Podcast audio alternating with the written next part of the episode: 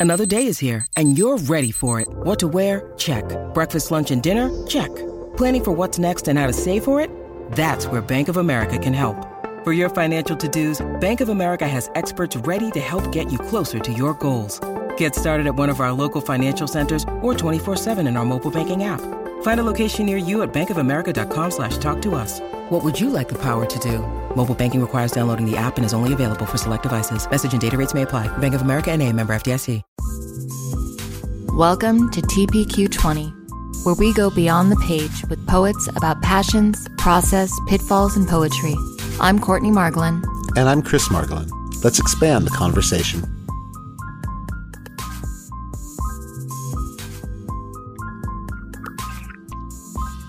Hey. Hello, hello. How are you doing? How are you doing, George? Hello. Nice to meet you. How are y'all Nice doing? to meet you. Doing all right. I'm Chris. And I'm Courtney. Welcome to TPQ20. Thank you so much for hanging out with us on this Thursday afternoon. So, we always kind of like to start off by saying, you know, we know who you are. Um, I've been following you for a while now, but our audience may be new to you. If you were to do an elevator pitch of who you are, who are you? So, I am a first and foremost poet. I am a Palestinian American, and I like to write about Palestinian American shit. Love it.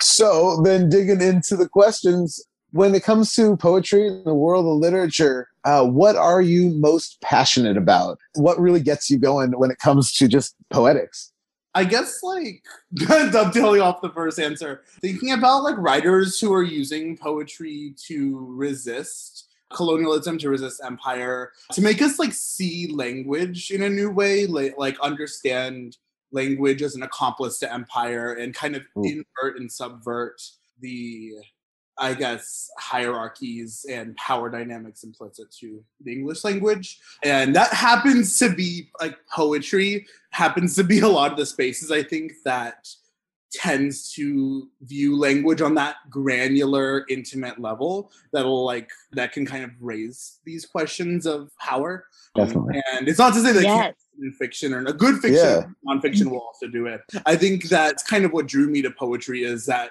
question of power the question of like language's role in poetry has a complicated relationship to history i think but uh, and, and also but also what poetry gets remembered i think is is also a function of like state and historical memory as well and, Yes. uh, and so i think that relying on relying on poetry for history also has its like issues Pitfalls. by- oh by yeah virtue of by, by virtue of like you know colonial systems and power yeah I think that's one of the fascinating things and and how you're looking at that is that that power play. Who has the power?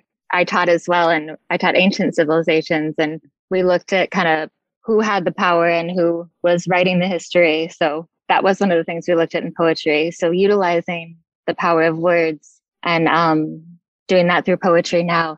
I love that play on using it to resist. yeah I think it's one of the most powerful ways that we can use words is to resist, especially colonialism.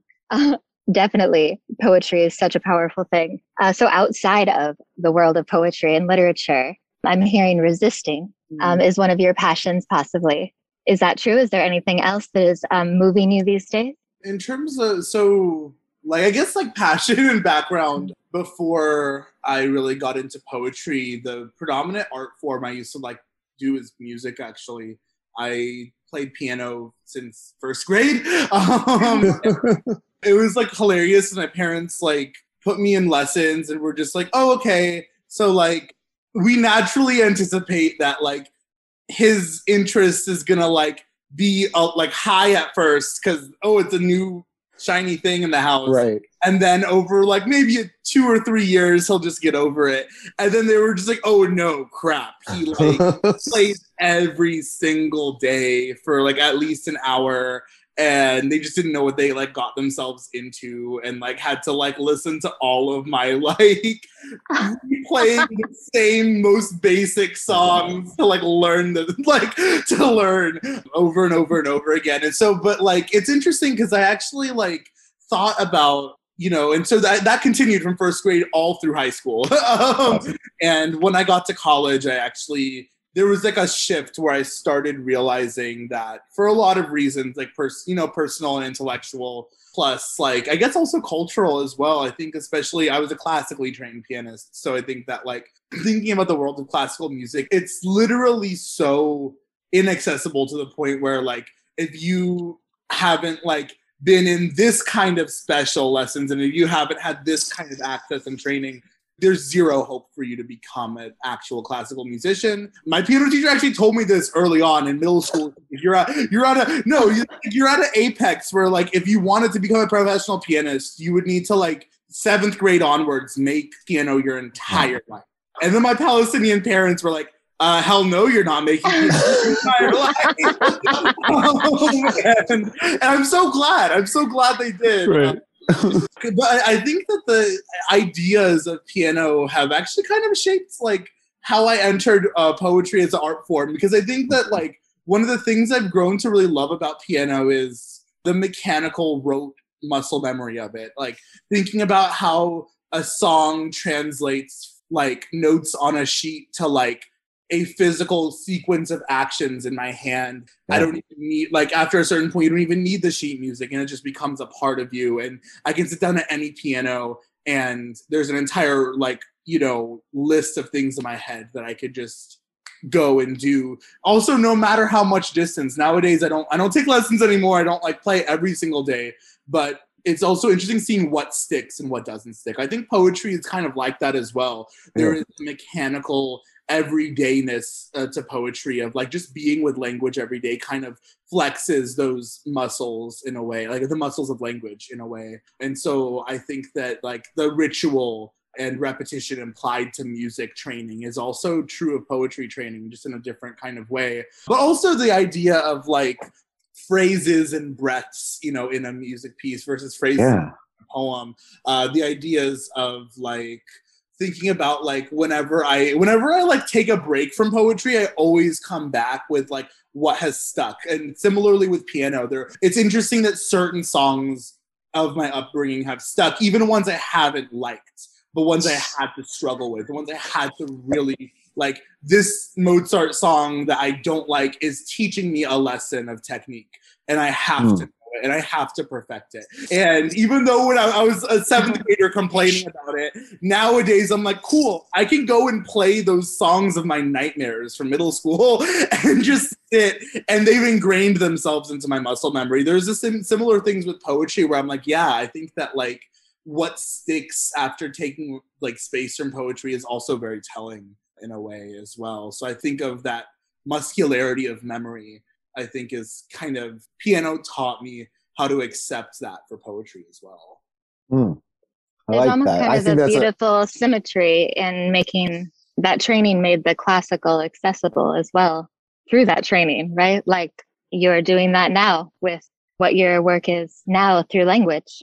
Yeah. And I think that's a it's an easy way to segue into our next topic, the idea of process. You know, the idea that crafting you know what you've done on piano and what you've done with poetry there is that similarity there. Is what is your process now when it was practicing for you know an hour plus a day of piano forever? What's your process when it comes to writing? Do you have any weird like superstitions or rituals or anything uh, anything that we should know about uh, are you training yourself? Uh, i think it like my process is to try a lot of processes actually like I, I, think of like process as a form of listening in a way as a form of reading. Thinking about like what is my body mind and soul like need for today and how i interact with my art today is not necessarily how i will interact with it tomorrow or right. in the past. So i think that like emphasizing that there isn't like a singular process i think is important for me. One process that has that I've kind of used a lot, especially um, I just left a like science grad school program to come to do a MFA. And so I think that it's going to be different levels. I guess different levels of engagement with poetry. Like when I'm like a, literally working in a lab and I'm like have that like I might be running experiments all night type thing and I have to physically fit poetry into my like mm-hmm. every single minute of my day in that workflow versus like what does it mean for like poetry to kind of be my life for the next like three years it's kind of an interesting thing i'm going to have to grapple with process wise but one of the things i really loved doing process wise for when i was like working full time in science was i have a bunch of note doc like just different documents on my phone and my notes app. And i start every time i get a new poem idea i start a new note a new document on the notes app. And it's just a very low pressure not even anything coherent definitely not a poem but just a bullet pointed list of okay what do i want to think about in this poem? Like sometimes like the first few things that'll come to me are like a line that I want to work up towards, or a beginning line, like a, but like you know, parentheses, beginning line, question mark, and then sometimes it's a formal idea that I just like, oh, I want to like try to use this poetic form in a different way, or or sometimes just like a, a word. I'm like, I saw this word and I want to use it in a poem, and then and then what happens is like as I live with those ideas, as I take a, you know, as I like take a train ride with those ideas, as I, you know, experiment with those ideas stirring in my head, and you know, etc. Literally, whenever and wherever I am in the world, the more ideas that come, I just pull out my phone and insert those ideas in that note. Like there, like anyone who's a friend of mine will know that sometimes I'm just casually talking about something not even poetry related. And I'm like, wait, sorry, open phone. I'm like, I'm sorry, I'm sorry, I'm not being rude. I also have ADHD, so I'm like, my brain to like write this down now. I'm literally not gonna forget. I'm not gonna remember to like write it down. Um, and, and so pretty much what happens is all these notes app poem ideas. Whenever they just like, they all got to a point where sometimes it was three or four bullet points in, sometimes it was like 20 bullet points in. There got to a point where i had some like spark and some click. Sometimes i'm like okay i have all these ideas but like eventually i arrive at like oh i want to like actually try to write this into this form. And that was the like concrete clicking point where I'm like, okay, I ditched the note app and actually open like a Word document and write the poem or write on paper and just like actually write the poem. So actually having this kind of pre-planning process almost, I think. And one that like I think it's nice because like sometimes when you just sit down to write a poem and you're like, I want to write about blah. Go and just the empty page can be your worst enemy, and the empty page can just be kind yes, of yes weird. Oh, now I am pressured to do something with this, and I'm like, yeah, no, instead of that, just take a walk with your poem. Like live your life with your poem in your head. Like how does like how is your poem becoming integrated into part of your like actual day and how you move through the world. I think that that's like it has of course it has its drawbacks in terms of like I think it led to it led to a lot of poems I really loved.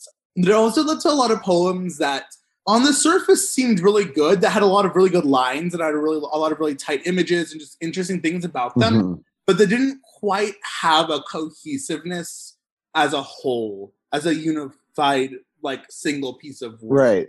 And I think that that's kind of unsurprising, being like, oh, okay, so bullet points one through three were like last month. Bullet points, you know, seven and eight were like yesterday. Then the rest were today. And I'm like, I was three different, you know, human beings those three times when I was writing these bullet points. And like, how do I negotiate that? Sometimes that's really good for a poem. Sometimes that's not. Sometimes I'm like, oh, wow, I wish I would have just, you know, when I wrote those first three bullet points, I wish I would have just sat down that day and just got the poem out, whatever it looked like that day. So, like, part of as I grown and moved through the world, it's like knowing when I need to just like stop and let myself chase the poem versus when I need to simmer and marinate and like kind of let the ideas, yeah, let the ideas marinate a bit before I write the poem. I think that's going to be that's important to because it, it varies a lot poem to poem.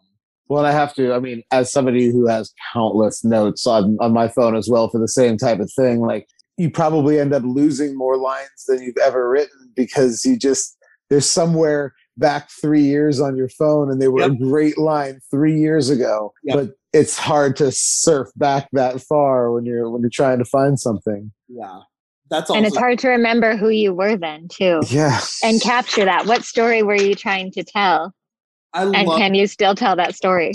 Right. I love especially the weird shit that i'm like oh like I think there was like it was something like I'm like oh yeah like I was like drinking with my friends one night and like the most like looked on my notes app and I'm like, wow I wrote an idea down. I'm like, I don't even remember that. It's like, what was I thinking like back in writing this idea down?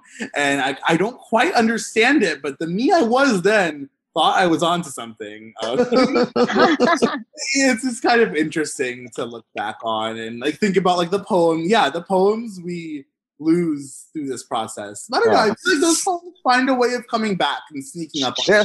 And- that kind of takes us to our next question is um and maybe this is part of it what do you see as uh, being some of your biggest pitfalls or obstacles on your poetry journey and kind of how do you handle or navigate them and learn from them I guess like the distinction between like focus and discipline versus space and distance. Hmm. I think that a lot of my pitfalls fall down to that exact like dichotomy and knowing when to step back versus knowing when to just focus and go in. I think that especially when a lot of people talk about like the process of like writing a first book and such and you know the and all the joys and complications that comes with that process. I think that at the end of the day i needed those moments of distance that like my life just gave me working in things that are not poetry and just doing things that are not poetry that was actually really helpful for my like when I was like drafting and redrafting and editing and submitting and resubmitting uh, my first book, especially. And versus there were just moments when I needed to actually focus and I just needed to be like, okay, I'm gonna wake up and like look at this every day for insert period of time until this deadline or whatnot.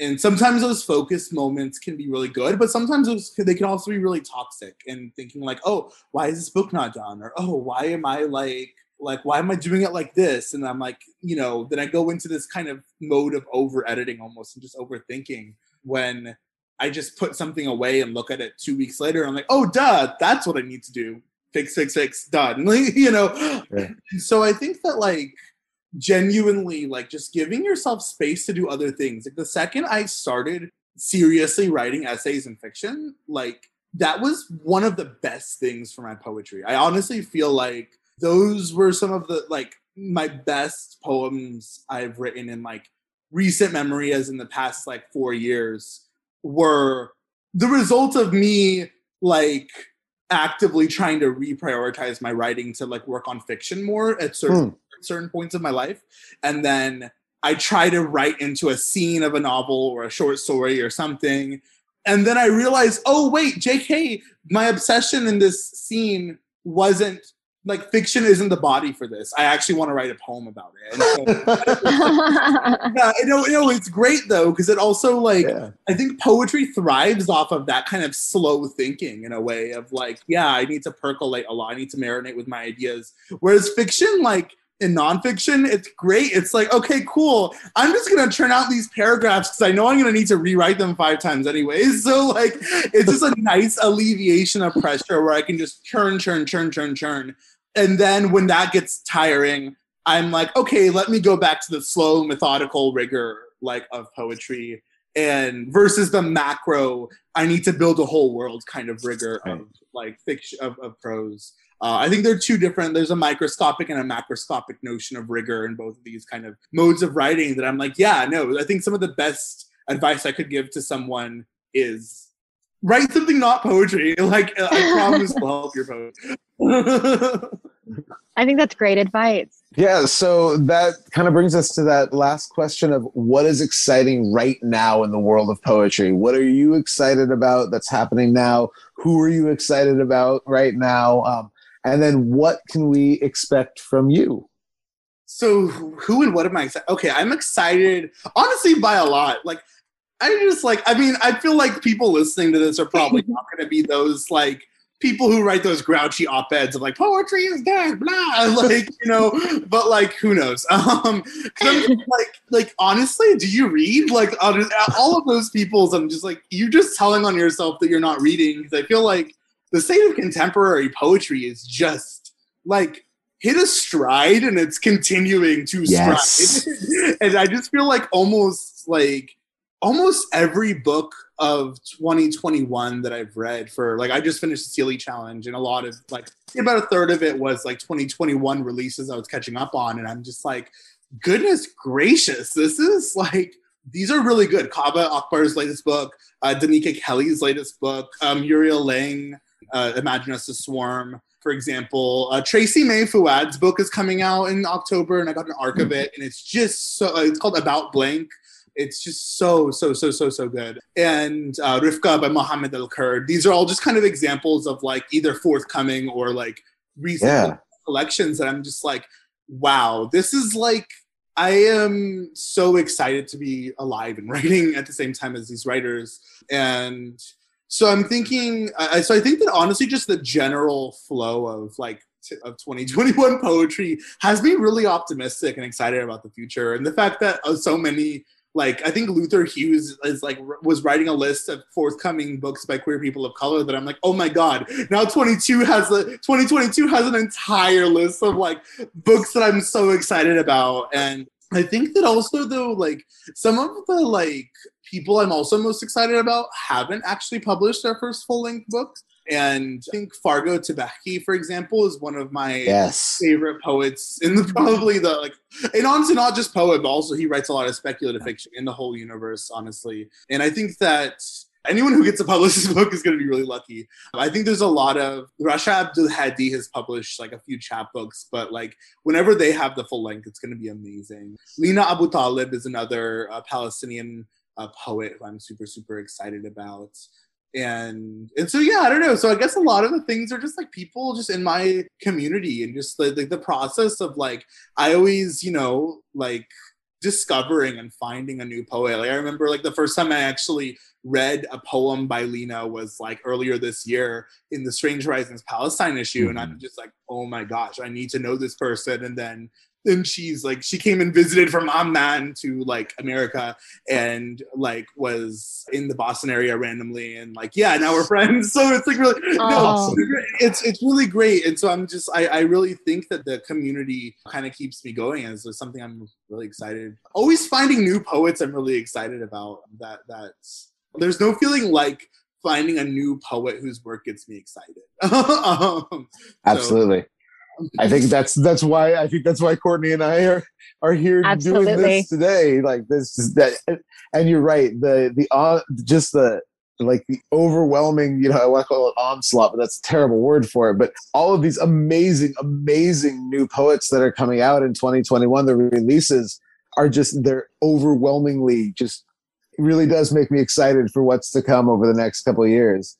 Even some of the releases that we're seeing that are you know like Gabrielle Bates in, in 2023. I've got to wait for you know you've got to wait two more years to get some of these books. It's that's that's such a like a horrifyingly wonderful feeling. Yeah. Um, and it's cool to see people are excited about books that are coming out in like two years. Yeah, um, for poetry. That, I yeah, love for it. poetry. That's pretty amazing. How about for you? What can we expect from you, and what is out there that we can find? So, I mean, it's interesting because it's weird to say that Birthright has been out for a year and a half because it feels like it's been out for a month. Um, honestly, the pandemic the pandemic really makes uh, makes these new releases feel uh, they can be new again. Yeah, exactly. So Birthright is I don't know. It's also like I'm really like proud that I've written a book that you know, it was published a year and a half ago, and I'm like, could pick it up and be like, wow, I did that. That's great. Like, and yeah, I. I guess I'm like really, I feel really privileged. I think a lot of like authors have this weird, ugh, my first book, blah, like in this fear and terror that it's in the world. And I'm like, no, I'm actually like, uh, I have a like really, I feel just really grateful uh, for my first book. I don't think I'm ever going to write a book like it again in a good way. And I, I think that I mean, this is a very unique style. It's also like 120 pages and it's like prose and poetry and just like a lot of just like kind of formal and aesthetic diversity that I think that my projects are kind of fitting more into a like, okay, this this poem is belongs in this project versus this belongs in this project. My poems right. have a more like kind of like linear separation to them now, and I love that Birthright was that big, messy, complicated debut. That yeah, I don't know. So there's just something beautiful to that mess, I guess. Yeah, and and so really like birthright is very like very new to me and just finding new ways to like re-engage with it has been fascinating the other so in terms of future um, i am working on like two new poetry projects. One of them is actually co-written with Fargo Tbakhi. Um, uh, Wonderful. I mentioned earlier. We have some exciting things we can't announce happening Sweet. in the near future with with this uh, co-written poetry project. Uh, oh, so cool! Very cool. That's going to be really exciting. Yeah. Also, like more co-writing poetry. Like, I don't know if someone in the world is like one of your favorite poets. Like, I don't know, befriend them and join community and like I don't know. Like, it, me and Fargo kind of started having these calls with our other friend Noor Hindi, and just through the pandemic, all three of us did a fellowship like two years ago, and that kind of solidified like solidified mm-hmm. our all three of our online friendships became a concrete thing. Um, and then after, like then when the pandemic hit all of us were just like we're kind of dying and like let's just like call each other you know weekly ish and it's just like a no pressure just like writing with people we love. And like it's mostly just like talking and catching up on each other's lives and like yeah. figure, like what are people reading? What are people interested in now uh, it's not even like formal writing or anything and uh, it was just interesting how a lot of writing came out of that. Just something that's just like, we just want to be together. We just want to like check in with each other and survive the pandemic and it turned into for me and Fargo at least a project. Me and Noor have another thing too that again can't talk about for contractual reasons, but like coming coming coming soon. Uh, well, I love all these secrets. And I think yeah, I think that's a pretty fantastic way to kind of wrap things up. We are super excited to see what is coming from you guys in the future. Thank you so much for hanging out with us on TPQ 20 today, and uh, we look forward to uh, what's to come. Thank you. We look forward to seeing you again. Thank you so much. Thank you. Have a great rest of your night. Bye, y'all. Bye bye.